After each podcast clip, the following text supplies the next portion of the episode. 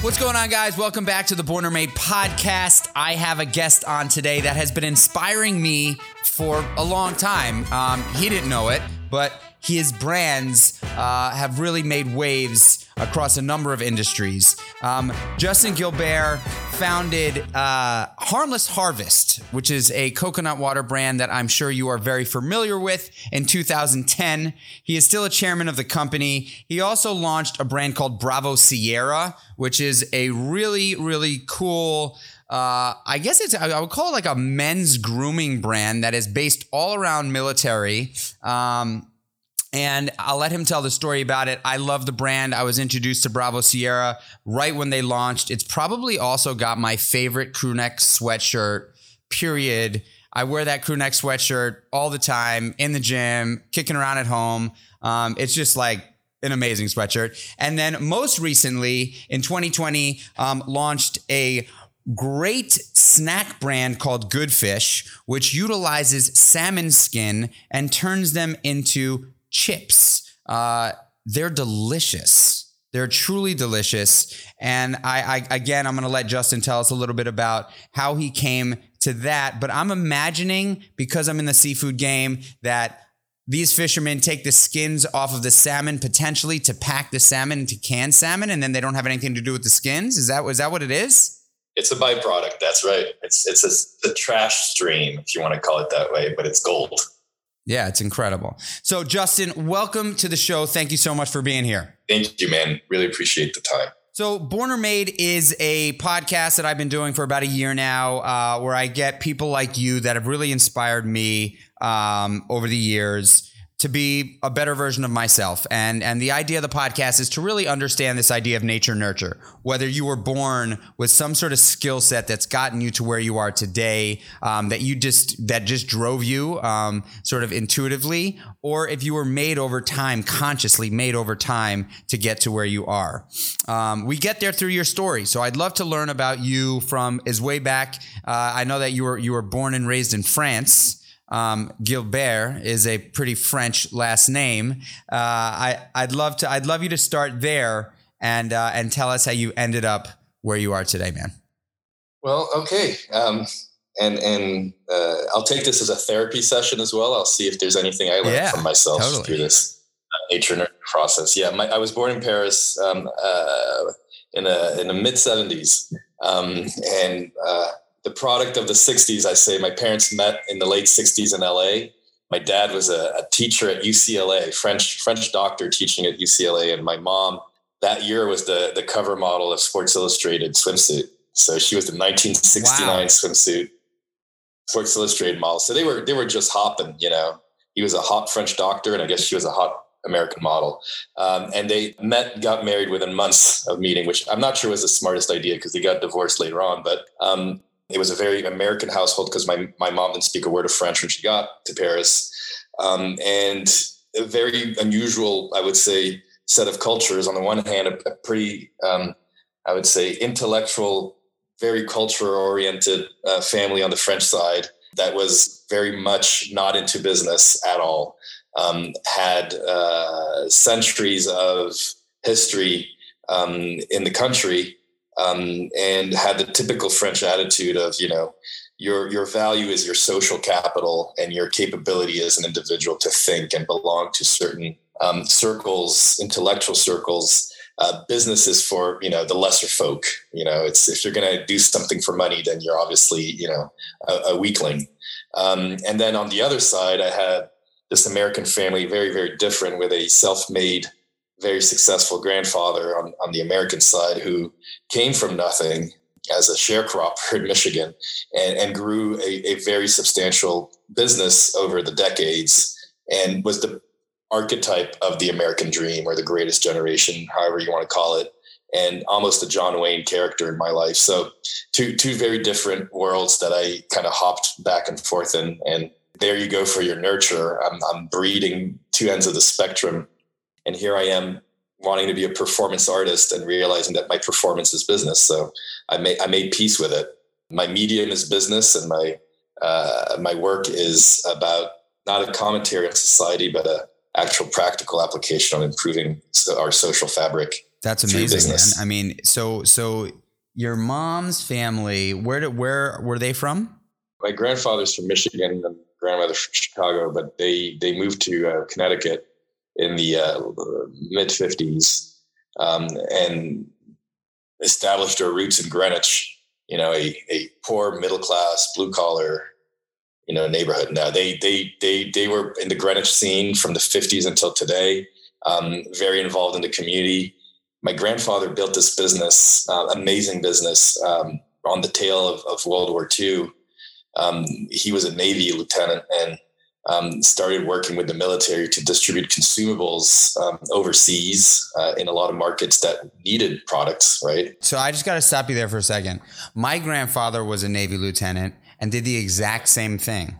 But my grandfather tells this story where he was he was an officer in the Navy and he uh, after the war the navy was had an enormous amount of surplus because the war was over and there was just this there was this warehouses and warehouses of surplus. So they filled all these um, shipping containers with all this surplus and they opened it up to the navy officers to purchase. And so my grandfather and all of his Navy buddies, probably your grandfather, uh, bought all this stuff and sold it to the sold it here in the states and also overseas, and that's how he got his his entrepreneurial. Uh, that I mean, my grandfather was an entrepreneur as well, and that's how he got his entrepreneurial wings going. So so that's so that's great. So did you spend time in the states as well as a kid?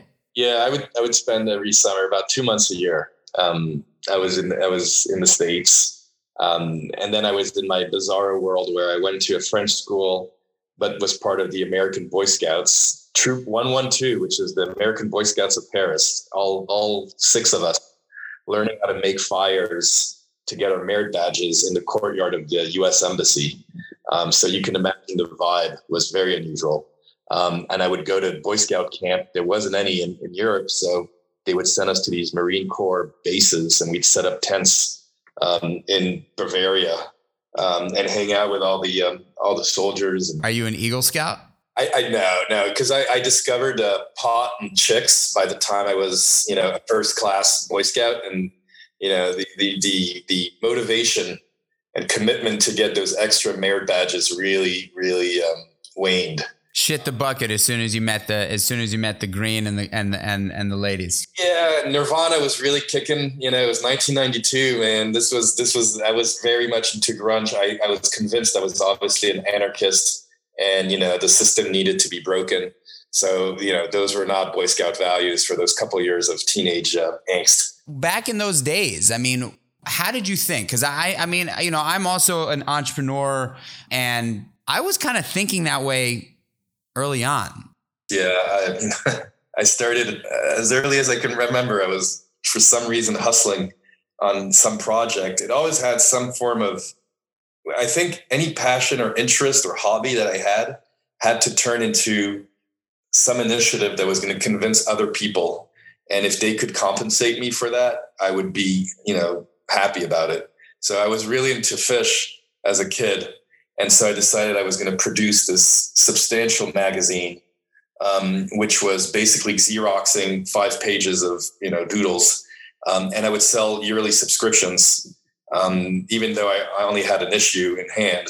Um, so I, I, I, defrauded a lot of my family with that uh, first initiative. I was probably seven or eight.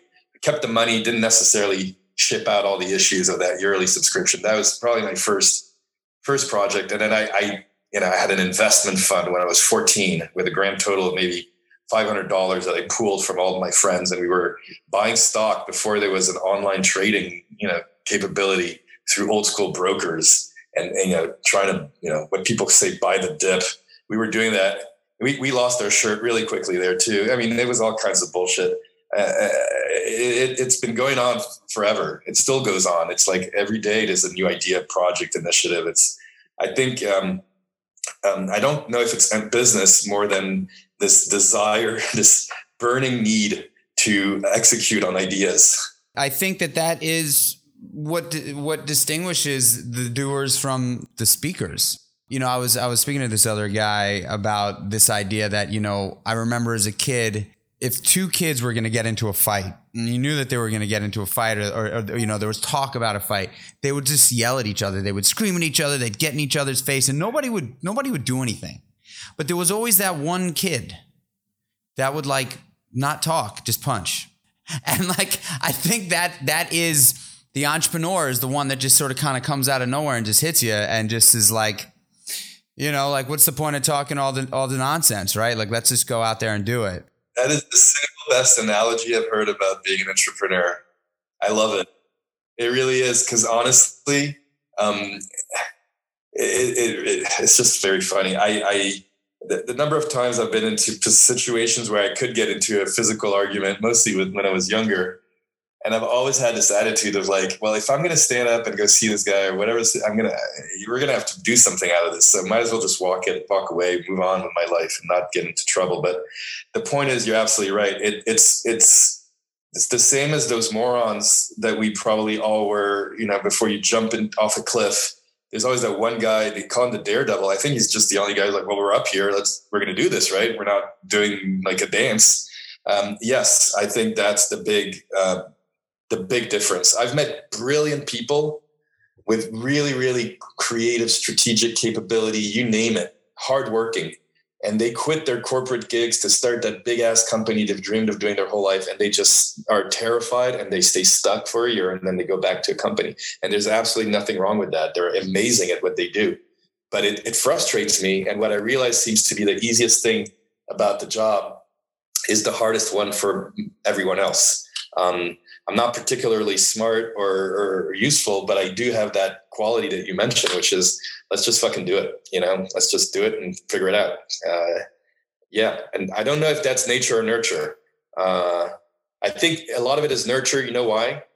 Um, it's the and it's going to sound a little silly and cheesy, but as a French dude, you live in this world where nothing is really doable and I don't want to like I'm not trying to complain. I'm just saying that's the culture. European culture is really it's complicated. Everything's hard. Everything's difficult, challenging. You stay in your stasis. Even the social fabric of the country is very much stagnating. And then you come to the U.S. and it's like everyone's like, "Fuck it, I'm going to try something. I'll do it." And you're like, "What? You're you're you can do it? You just get up and you do it."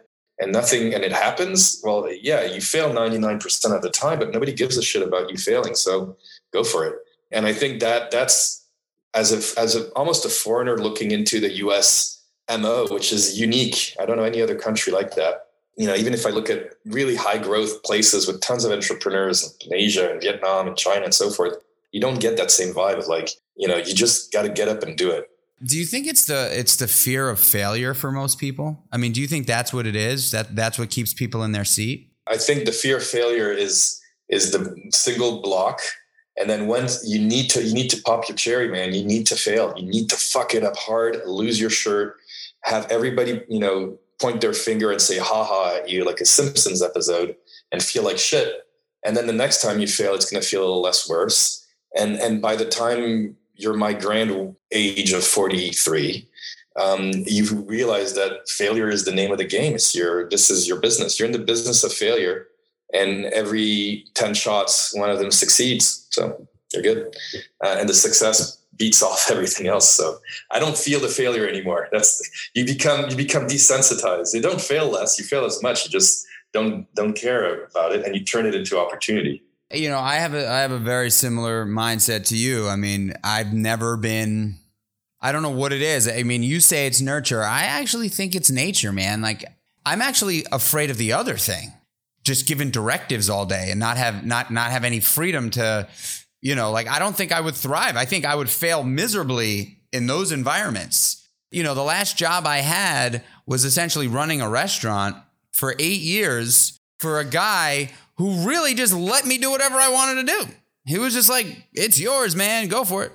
And like i think that's the only reason why i succeeded you know from 19 to 27 but when it was you know time to do my own thing people would ask me if I was nervous or scared, and and there was like not a fucking scared bone in my body. Like it, it was like so I was so comfortable making those decisions. We are both idiots with a lot of confidence. Without a doubt, never the smartest guy at the table ever, and tend to just keep my mouth shut and let the smart guys do the talking. Um, I'm good at convincing people to like sit at the table, but once they get there, I shut the fuck up. So how long? How when did you get to the states? What was that migration like? Right after college, 21. I'd, I'd done this internship with this this crazy dude, entrepreneur named Chris Burch. He's the guy who started, you know, Tory Burch with his wife, and he's a notorious guy, interesting character. And I spent a summer being his bitch basically as an intern. And he was the guy who was just literally putting me in all these meetings, looking at all these different startups and companies and getting me excited. I'd stayed in Paris for my college because of a girlfriend. And then for some crazy reason, I went and became a banker at Goldman Sachs, thinking that was the most prestigious entry into the work world. I cannot stand finance, um, didn't really understand Wall Street, but got the gig because I was a good used car salesman and pitching myself. So I sold them, you know, a, a cheap Hyundai, but told them it was a Ferrari and they, they hired me. I think I left after 90 days with them screaming that I was burning bridges and I didn't understand the, you know, whatever the opportunity I was missing out on. The reason because it was dot com one and all these people I was pitching IPOs to were a couple years older than me. And, and I was like, why, why am I telling them how to get public when I could do the same? This doesn't seem like rocket science. So I quit and started my first company, got funded by Chris Burch and a bunch of other dudes. It was called So Funky. And it was a social media company, believe it or not, messaging system. It failed miserably. I burned through a lot of cash. I printed some really cool t-shirts. Uh, we had a ping pong table in our loft. So we, we made it, you know, you're 20, 21 we'd go to the clubs and you know we were just living the life so um, basically realized that i was able to convince a lot of people on a lot of things but I, I knew jack about actually producing what i was promising and i was depending on these a bunch of you know Ukrainian coders that I, that I brought over, and um, we had good ideas. We just uh, were, I was way too young, uh, to be honest. So the funny part, talk about failure, is that we went under, interestingly, most of the founders of the company, my best buddies, all ended up creating these massive businesses. I mean, one of my buddies just closed a $200 million round on his tech company a couple months ago. Another one became a big fashion designer. It's like, it's, it's kind of funny. And more importantly, our investors, like no one blinked an eye. And I made them whole because one of my investors was Norwegian and was like, Hey, I've got this company called Voss. It makes water and it's it's basically tap water in Norway. And I can get two bucks for every dollar I raise in the US. And we want to launch this this water business. We think we can we can do this. And it was one of my investors, a young guy. And I'm like, fuck it, yeah, I'm gonna go see my guys. So I brought all my investors into Voss and then helped kind of deliver that US launch and it became a huge hit. I didn't jack, I just, but I made a lot of money for a lot of people that lost money with me before. And that kind of started the whole process. That was like the beginning of this rolling development and understanding that there is no final moment in your career. You're constantly moving with a group, with a pod of people around you, an ecosystem. And that's how my businesses are built. My harmless investors, stakeholders, fellow entrepreneurs are in Bravo Sierra are in Goodfish. This is the same crew basically, and we're just spawning and kind of leveraging our experience. I got to hear the story of Harmless and how you came up with that. Um, you know, when coconut water was like first came on the scene, I, it was like, I don't know, it had to be like the late 90s, right? Something like that, early 2000s. Coconut water came on the scene, and then Harmless came out of nowhere and for whatever reason, was the best tasting coconut water I'd ever had, especially the ones that were pink. I'd always look for the pink ones. And it was just it was just a better product. It was just a better product, and uh, and so I I really want to get the story of how that was how you developed that brand. I worked at L'Oreal for a few years. I quit because I realized I was not going to be I was not going to be able to survive in a corporate environment. Even though they kept promoting me, the more I, I bitched about my job, the more they gave me promotion and I quit. I decided I was gonna. I was living in Delhi with this girlfriend who was a conflict reporter based in India, covering Afghanistan and all these like messed up countries. I was in this like weird space, like learning. How did you end up in Delhi? How did where did the, where did Delhi come from? I followed my girlfriend, this Colombian girlfriend who was like going into into war zones, and she was based in, in New Delhi. So I was like, I'll, I'm, I'm going, I'm going. So it was a pretty raw experience. And my buddy Douglas had quit his job, and he was living in Brazil kite surfing. And we bumped into each other when we were both back in France. And I went down to his mom's place in the countryside, and we spent a week yapping and at the end, we're like, who are we kidding? Like, we're two privileged, very educated, access to resources, networks, everything. And we're pretending to be these bohemian thinkers that are bitching about the whole system and kind of cruising on it. We're, we're the ultimate phonies. Not only are we the ultimate phonies, but like we're a disgrace to ourselves. And we decided at that that day, I remember he was driving me back to the train station and we decided to say, okay, let's do something together. Let's find let's find a project. And then from there, that's that that was the the start of everything of harmless and good fish. That started back in 2007. And what we decided to do was say, okay, we have really, really, really, really crazy access and understanding of consumer packaged goods, right? Our families, our education, our business experience. So this is going to be our medium. This is going to be our um, vehicle.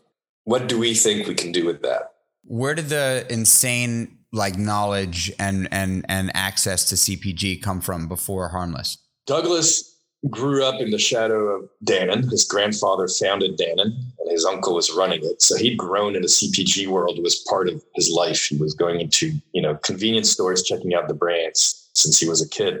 And my grandfather had built um, this company that was a major distributor of Kellogg's, Budweiser, Philip Morris, you name it, in a number of countries, um, either through military exchanges or, or, civilian distribution. This is a massive business. This is you know, thousands and thousands of employees. And so I grew up, you know, with Mr. Peanut and Heinz being, you know, my presents for Christmas, getting all the swag because consumer, American consumer packaged goods were the vehicle of the American way. And he was a big, big part of that global expansion of US brands abroad in the military as well. Um, I also ended up going to L'Oreal, spending four years running marketing for Garnier and for Maybelline makeup for 11 countries.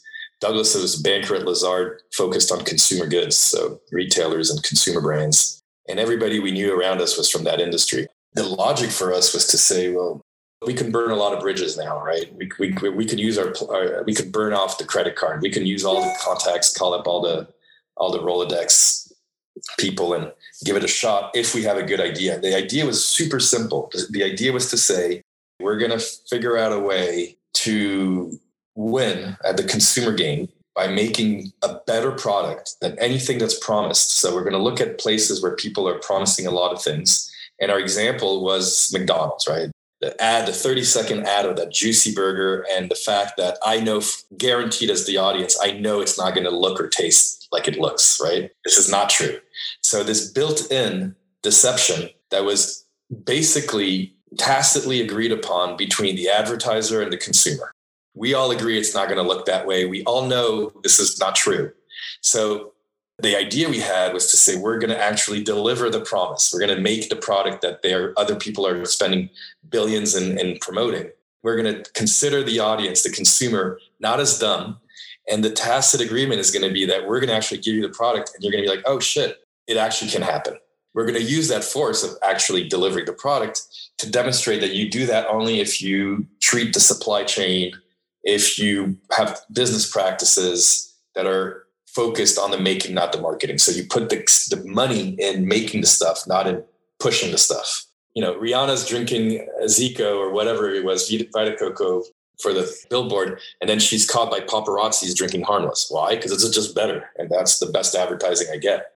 So why did we do harmless and a good fish at the same time? That the promise, the idea was was just that we looked at coconut water from a very cold. I wish I had a foundational legend, right? I wish I could tell you. Douglas and I were holding hands on the beach, and a coconut fell from a tree, and we drank it, and we wanted to spread the love of coconut water to the world. But that's that's that's really not what happened.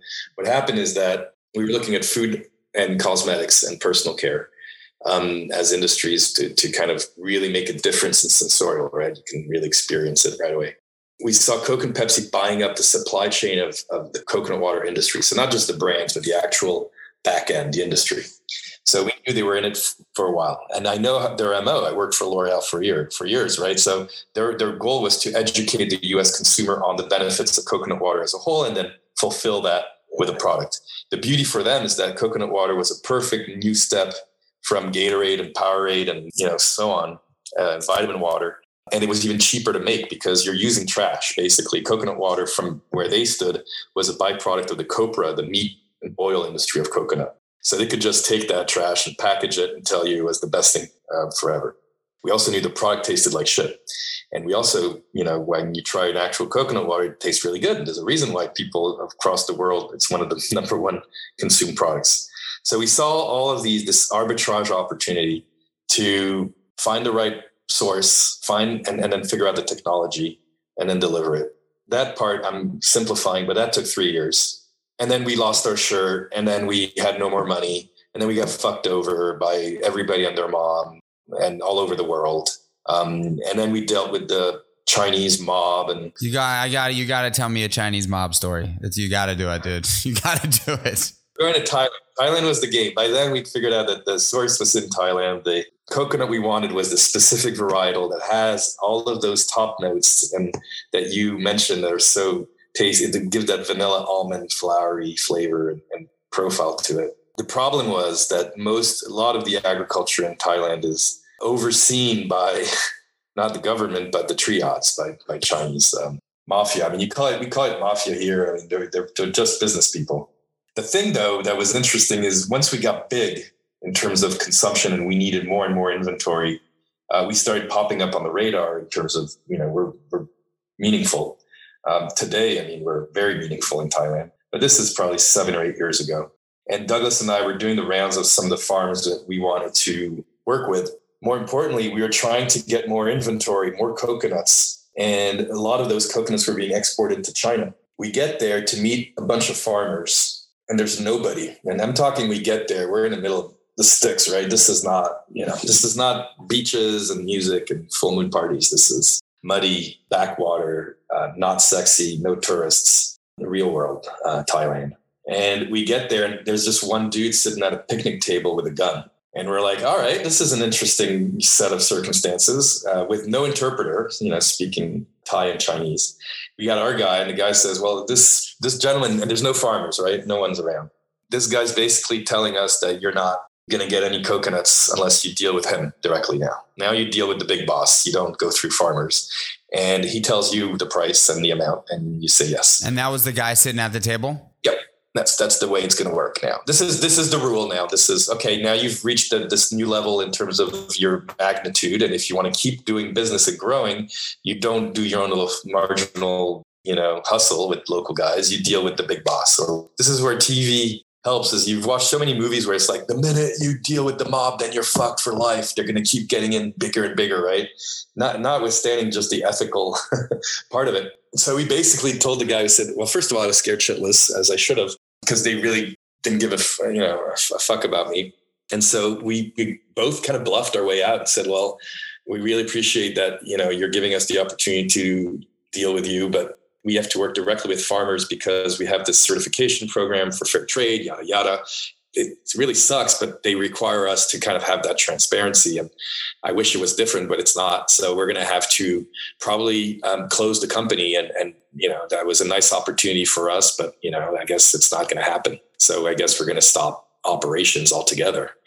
And we left before he got a chance to you know really say much were you like trying to communicate with him or like like did he understand english no we had an interpreter um, and he uh, spoke perfect english or at least business english so he caught up with us and spoke in English to us and said, "Well, we'll we'll figure out a way."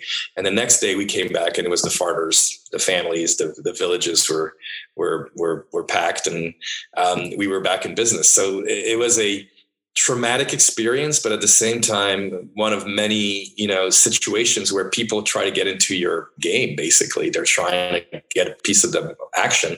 Um, and don't get me wrong, it's not Thailand only. You know, the U.S. is as, as oh, bad. dude, I mean, I'll tell you a funny story. So I opened up a seafood restaurant on uh, on the corner of Broome and Mulberry Street. That restaurant turned into six restaurants in the city, and the idea behind Seamore's is I only use local, wild, underutilized species of fish. I was only using predominantly whitefish and tuna whenever it swam locally. And so about a year and a half in, I'm on the corner, and remember, I'm on I'm on Broome and Mulberry Street, right? Like I was, you know, people thought I was kind of crazy to open up a restaurant like at the mouth of Little Italy, but I was like, you know, they're like, you're gonna open up a seafood restaurant in Little Italy. I was like, it's a cool part of New York City. I'm right under the little, you know, welcome to Little Italy sign. It was like, I thought it was a cool thing, especially being a New York City kid.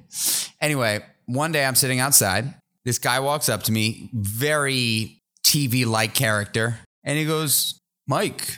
And I go, Yeah, hey, what's going on, man? Nice to meet you. He goes, uh, Where are you getting your fish? and I'm like, I work with local fishermen up and down, you know, from from essentially from Portland, Maine down to uh, you know Baltimore, and he goes, uh, "I'll get you fish," and I was just like. I, have these long-standing relationships, and it, it'd be weird for me to just all of a sudden stop getting fish from somewhere else. And he goes, "I'm going to drop some fish off. I'm going to drop some fish off." And so I have an old friend who I called up and I said, Hey, John, the guy who came, who approached me is a guy named Baby John. And I said, Hey, John, Baby John from Mulberry Street approached me and said he wanted to get me fish. And John said, Don't worry about it. I'm going to call up Baby John. And then um, Baby John came over and said, Hey, it's all good. Don't worry about it. But yeah, that's, that stuff totally exists. I mean, is harmless the, you know like CPG is a, is I'm I'm I'm I'm actually myself getting into CPG. Uh, my my new business is a D2C CPG brand that I'd love to tell you about it sometime. But um, what is it about CPG that you think specifically? I mean, beverage is so tough. Is there a magic formula? Is there something that has to work? Is it marketing? Is it distribution? Is it brand? Is it flavor? Or is it a culmination of all those things? Everyone's going to say it's a combination, but I'll tell you the story with Harmless. The, the, the story with Harmless was that to get back to the basics, we're selling something that you put in your body, right? So everything else, the, the branding, the packaging, the, the label, all that other shit uh, is great and all, but it's what you're putting in your body. There's a reason why people eat foie gras, right? It's, it's literally a fat liver that's been like you know, stuffed in a goose or a duck, and but it's good. It tastes good. Um, so we're willing to like bypass a lot of things for something that tastes good and that we like. The idea with food is to say, well, we just got to do something that is sensorially, organoleptically, as they say, texture, taste, fragrance has to be incredibly good. You know why? Because you can call yourself an expert, but everyone who eats is an expert in food. So you're dealing with an audience of 400 million experts and they trust their senses. They don't trust what you're telling them. So that that was the premise. I mean, for me, that's the premise for food bev industry, right? You gotta you gotta work with that. The rest is gravy. If you got a better tasting product than anyone else, I don't care what how many millions of dollars you put and you can throw every celebrity on on every endorsement, I'll beat you. And that's what we did with Harmless. It was about technology, and the idea with our technology was to try to not alter the original flavor, not trying to improve it, but just not change it. And and not changing something from the way it started is very, very, very fucking hard. And we went through a lot of pain to create this application of pressure instead of heat and that was our, our, our win was really tech tech and industry manufacturing can you explain the difference between hpp and temperature? Thermal pasteurization basically you got two types. It's either lower temperature or in that's like canning industry or it's what people like to call flash pasteurization which is a bullshit word but basically you're heating you're nuking something super hard with temp. It kills everything basically. It also modifies the um, physical chemical structure of the product which is why it tastes like shit. In the case of hpp you're using pressure so you after you filled your product, so post manufacturing. So let's, let's, assume this is the bottle. After I've filled my product, I put it in, in this container that goes into this machine that fills up with water and I build pressure. It's like a hyperbaric chamber, right? I build pressure, pressure, pressure. And since it's floating in water, it's isostatic pressure. So it's the same amount of pressure on every part of the bottle. So it doesn't crush. Now, by tweaking the levels of pressure, in our case, I think it was 87,500 pounds of pressure per square inch. And the whole time, you'll destroy the cell walls of the microorganisms you want to get rid of, which are large organisms, pathogens basically, and you'll maintain the integrity of the physicochemical structure. So you're going to extend the shelf life, you're going to get rid of pathogens, and your product's going to taste exactly the same from when it went in and when it went out, which is crazy. That's the theory of it. The practical reality of it is that you have to come up with a lot of complex approaches for how you're bottling your product, the, the, the type of plastics you're using for the elasticity of the material, the hold times, the managing of the thawing and dethawing, because it's it's endless an endless mess. Um, now it's a multi multi billion dollar industry, which I'm happy I was a pioneer of. But um, it it really shows you that a tech improvement can change a product radically the reason nobody did it was that it was expensive. You know, it could be done. Coke and Pepsi could do it. Nothing crazy, but it was just too expensive. And it, the, the, the idea was that if they introduced a product that was HPP, they would beat their own brands, right? Then they, they'd all have to change to that and their margin would get screwed. I think. So we, we, we killed it. And then a lot of HPP brands came out and it became kind of a free for all. Uh, we stuck to our guns, which was low acid, which is a very particular space within the world of beverages, which is the hardest part basically like milk and dairy products, which are very difficult to work with, which includes seafood actually. And that's where we killed it because it's very, very challenging to work with that type of product.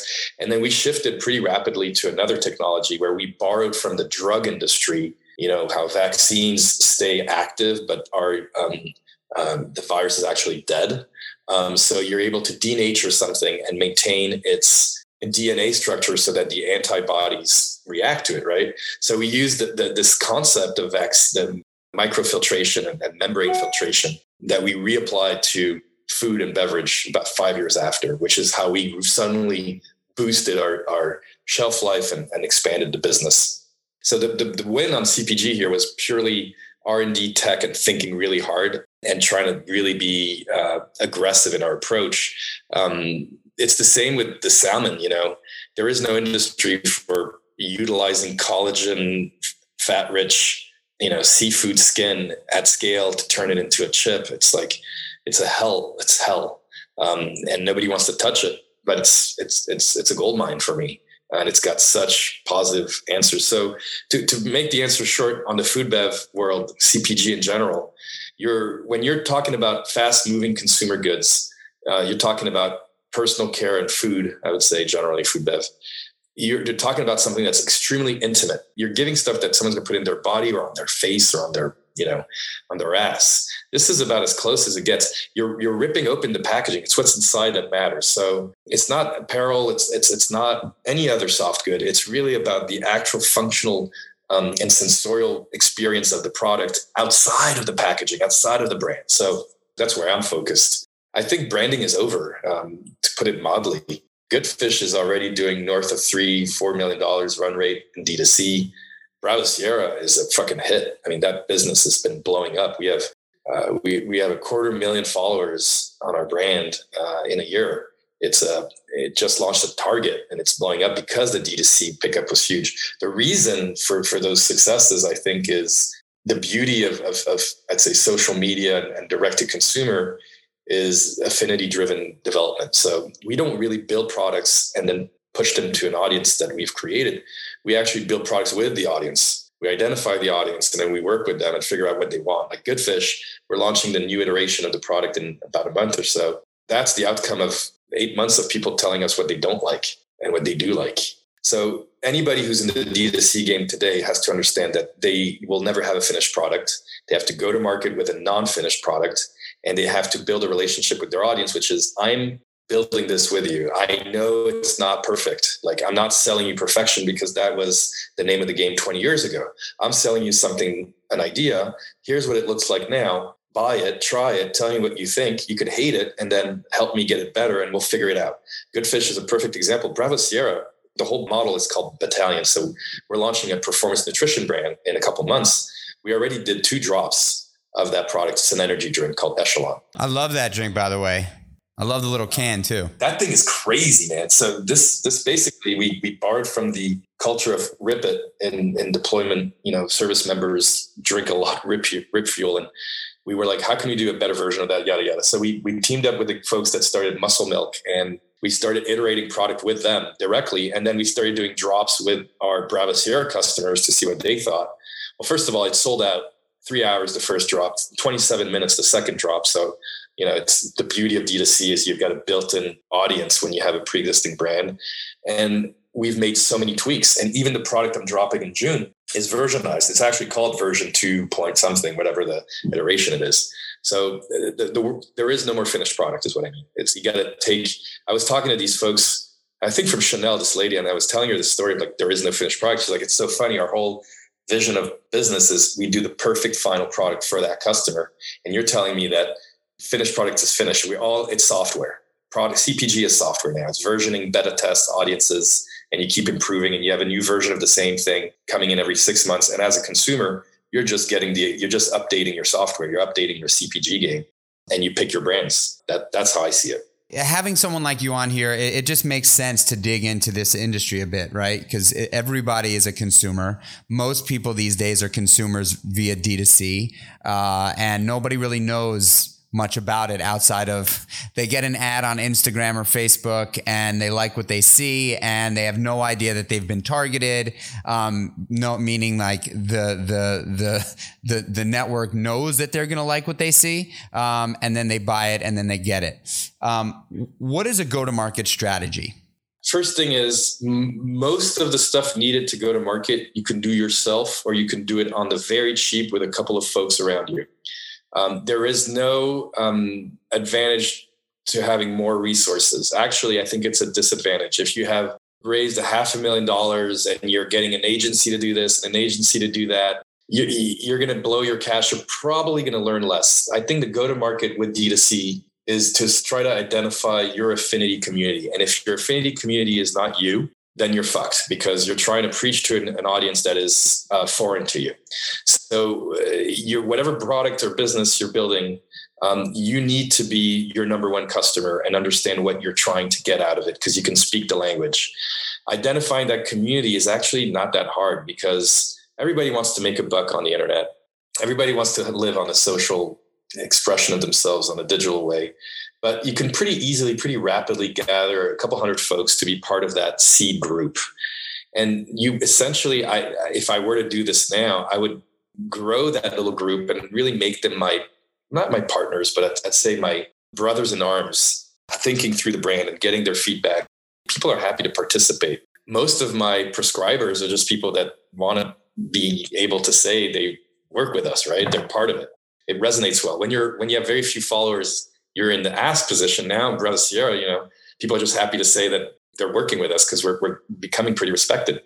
Um, so I would go for affinity first, tiny nano little groups, look at what the reactions are from that group. It's the beauty of the live audience, right? It's like at L'Oreal, we never had that. We'd spend millions on testing without even knowing at the end if that's it's, if it's going to work on the shelf.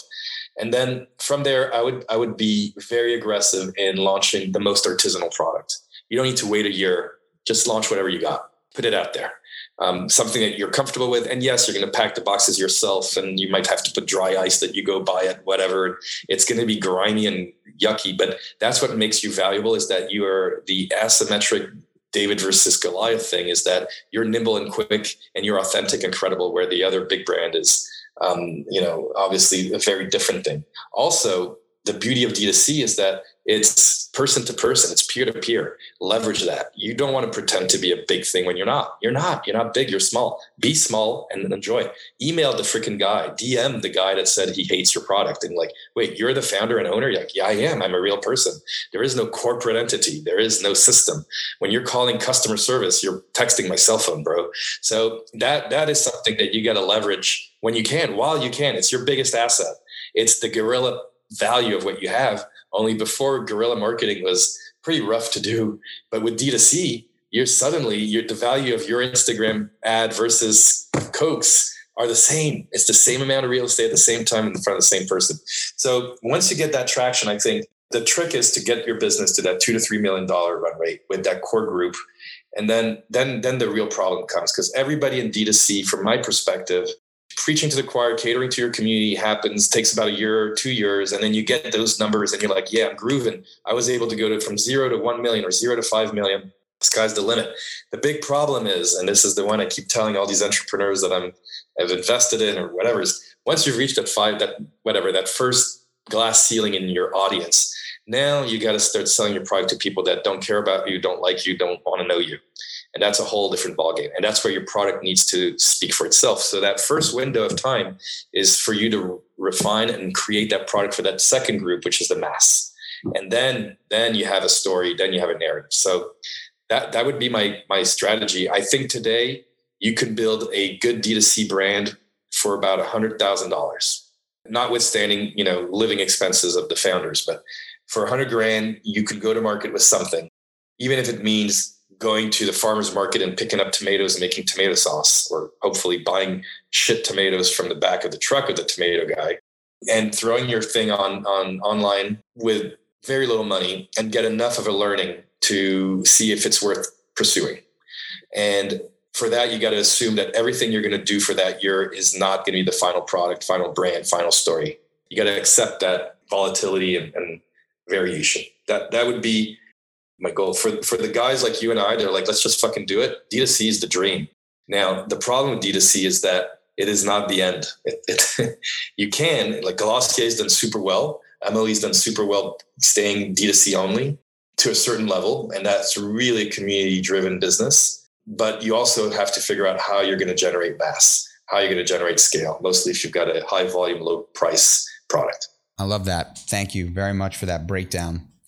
Um, happiness. What is what does that mean? Well, it, it's changed a little bit since I've had kids. Interestingly, it's simplified the whole thing. Uh, from my perspective, ever since I became a dad, um, I just became a um, best supporting actor. You know, more than uh, the main guy in my movie. Um, so happiness now is to figure out how to uh, make this family uh, thrive. And I think the the trick for me was to feel like I'm I'm I, there's a sense of accomplishment in what I do professionally that is seamless with how my family lives and how my children see me and what they their experience of life. So everything that I do business wise, I need to be able to explain it to my five year old in a way that she looks at me and real understands first of all what the fuck I'm doing, and B thinks it's awesome and inspiring and a good thing, right? Um, so happiness is um, making my children happy and my wife, um, and that requires me to have a very limited, you know, scope in terms of what I do with my time. Um, so happiness is is exactly that. It's this continuous process of flurry of activity, personal and professional, which is completely blended. My best friends are my founders, right? Douglas is one of my best buddies. I've done Goodfish and Harmless with him. Benjamin is one of my best friends. I've done Bravo Sierra now, Echelon with him. A lot of my buddies are investors, stakeholders. We're all so having that that very rare ecosystem of friendship, family, and even my my family's involved in my businesses. Um, and um, and business is pretty rare, and that's that's happiness for me. Um, it's this uh, ability, I would say, to um, not think of the life as a five day week and a weekend, not think of it as a nine to five. Uh, and sure, it's exhausting, and I'm working all the time, and everybody's like, "We've never taken a vacation in 12 years." To be honest, like I don't, I don't care really about vacation stuff. It's it's always it's seamless. Like you know, I don't know. You're you're making me emotional here, but happiness is building the life you want for yourself. You know, however it works, and I'm I'm I'm there. I'm actually you're talking to me at a point in my life where I've rarely been more happy, um, and it's funny that it's kind of like my idea of love. My idea of happiness and love when I was younger was this high octane, high intensity, high you know uh, sensoriality experience, and really happiness and love are these slow burn, very, very um, comforting, very strong feelings that endure. And that, that's where I'm at now. Do you think um, COVID has had something to do with your level of happiness? I'm going to sound like an asshole, but it's turned me inwards and inwards. My life is good. I had, I have wife and kids and uh, obviously business wise, I have, there was a lot of opportunity for us to kind of grow in that time. Um, yeah, I think just spending the last 16 months at home, I'm, I'm not looking forward to traveling as much as I used to. Um, I am super happy that the new office culture is there is no office because I, I, haven't really had an office for 10 years, even though there's offices for the companies I run. They've always been kind of these empty desks that I show up to from time to time since the beginning. So I, this is fortunate for me that it's changing the way we work.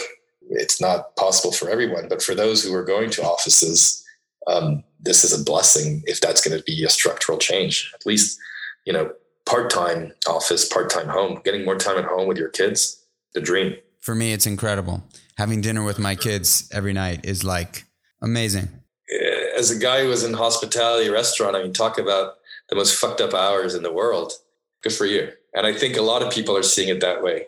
And all the wish wash about self care and yada yada, you know, and people are like, well, no, you got to hurt, you got to be in pain to succeed for some reason. Like, not really. Actually, you can you can actually have a pretty nice life and work really really hard, and it doesn't need to be painful. My mom got me this Tiffany keychain when I was 16 for my birthday, silver keychain with this engraved "No pain, no gain," which is obviously you know one of America's favorite mantras. And I have it now, and I'm like, nah, you got it wrong, man. That's not true. No, uh, you don't have to be in pain. You got to suffer from you and, and, and learn how to acknowledge the experience of life and grow from it. But you don't need to suffer to succeed. That's not, it's not true. I don't believe it. You know, I think something that I've learned over the years is the ego tends to be the biggest hurdle. I've been confronted by ego more times than not.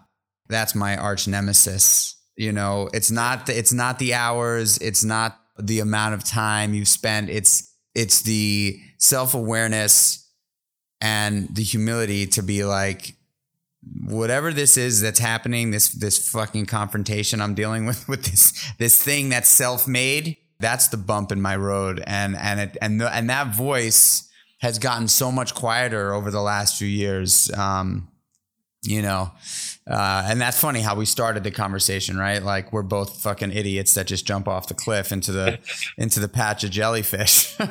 Um, exactly. um, so i guess the only other question that I, I, wanted to ask you was this idea of habits. I believe habits um, are everything. I really do. I believe habits make us or break us or both. Do you have any routines or any habits that you've stuck to um, consistently over time that you can draw back to some success in your life or something that potentially makes you who you are today? Call it intellectual exercise, right? Intellectual workouts, which is, I think, critical for anyone, but basically learning about stuff that has absolutely no purpose.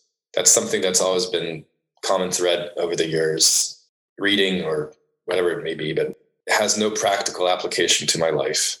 Reading medieval poetry for six months you know, every day. Nothing useful, not even that entertaining, to be honest. It's a mental vacation. It's not family. It's not my culture. It's not what's happening now. It's not feeding my thoughts about what I want to do or what I should be doing.